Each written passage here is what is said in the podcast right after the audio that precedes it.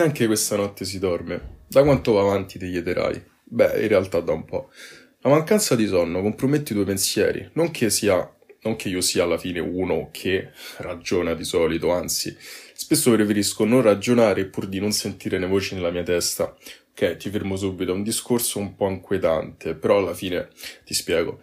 In generale so che meno dormi, meno sono lucidi i tuoi ragionamenti e più saranno le stronzate che sparerai durante la giornata. Questo stato psichedelico dell'assenza di sonno, se ci pensi, alla fine non è così male in fondo. Noi usiamo delle droghe per alterare la nostra percezione della realtà, ma abbiamo dimenticato che l'essere umano in realtà è capace in perfetta autonomia di prodursi delle proprie droghe. Sì, ok, pensala come ti pare, pensa che sono un folle, un matto, ok, hai ragione tu, ma credo che tutto ciò ti faccia percepire la realtà in modo diverso. Ok, seguimi. Ora, parliamoci chiaramente, ma quanto è bella la notte? L'ho sempre considerato come quell'intervallo di tempo in cui puoi pensare a tutto senza sentire niente, come un antidepressivo. Perché? Ti spiego, solo te sei sveglio, gli altri dormono, gli altri non esistono, solo te. Com'era quel detto?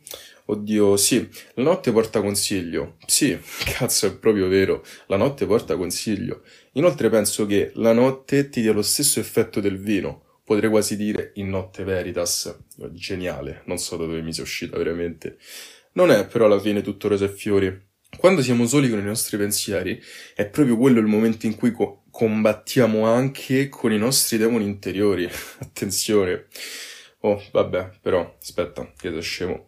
Ho iniziato il mio podcast in maniera così figa, mica voglio concluderlo con delle riflessioni intelligenti sulla vita. Ho detto no all'inizio che io in fondo sono una persona che pensa poco, no? Ecco, quindi non giudicarmi, versami un altro goccio che domani voglio scordare le cazzate che ti ho detto oggi.